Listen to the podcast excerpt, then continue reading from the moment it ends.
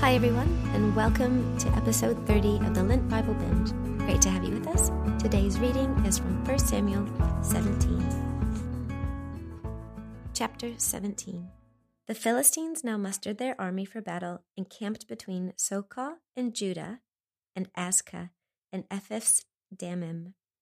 Saul countered by gathering his Israelite troops near the valley of Elah. So the Philistines and Israelites faced each other on opposite hills, with a valley between them. Then Goliath, a Philistine champion from Gath, came out of the Philistine ranks to face the forces of Israel. He was over nine feet tall. He wore a bronze helmet, and his bronze coat of mail weighed 125 pounds. He also wore bronze leg armor, and he carried a bronze javelin on his shoulder.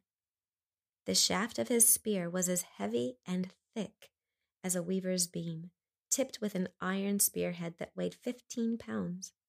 His armor bearer walked ahead of him, carrying a shield. Goliath stood and shouted a taunt across the Israelites. Why are you all coming out to fight? he called.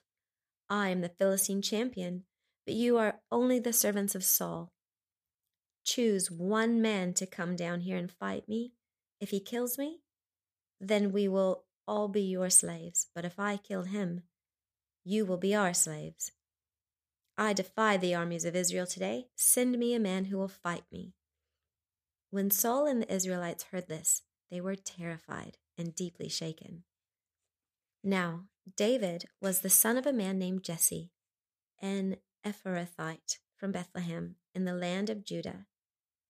Jesse was an old man at the time, and he had eight sons.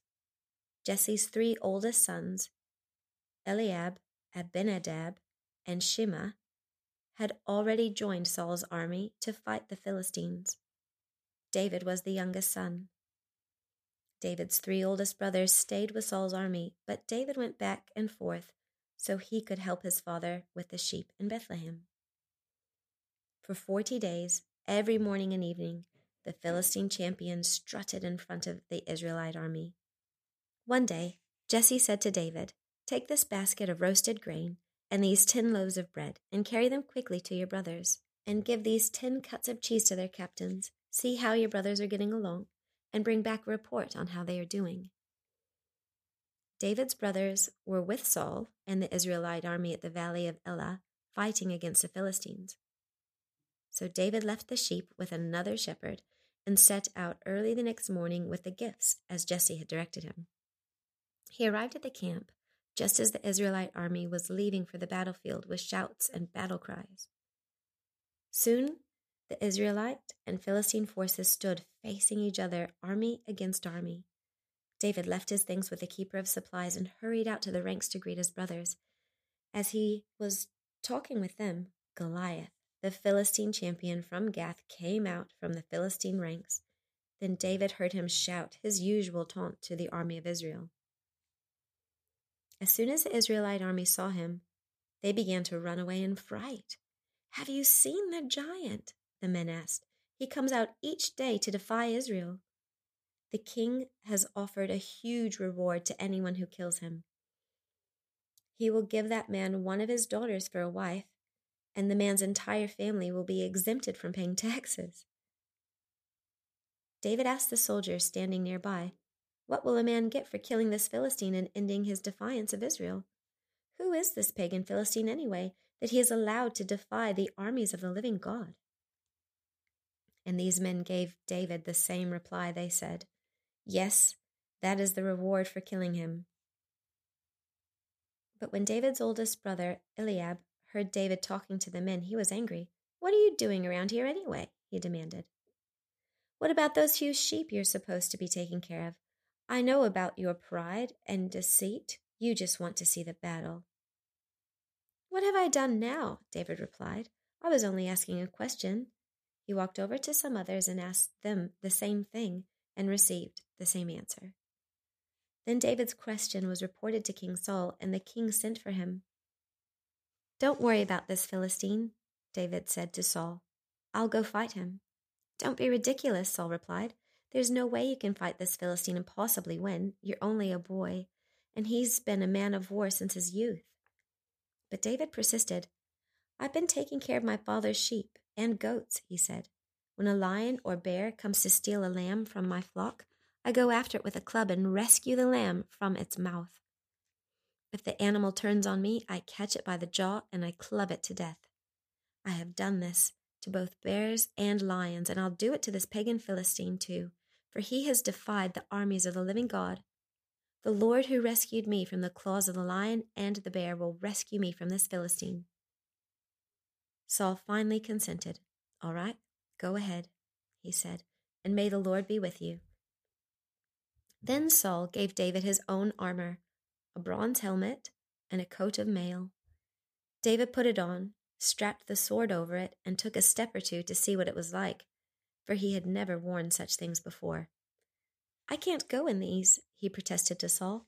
I'm not used to them. So David took them off again. He picked up five smooth stones from a stream and put them into his shepherd's bag.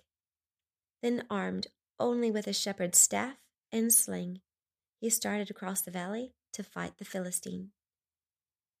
Goliath walked out toward David with his shield bearer ahead of him, sneering in contempt at this ruddy faced boy.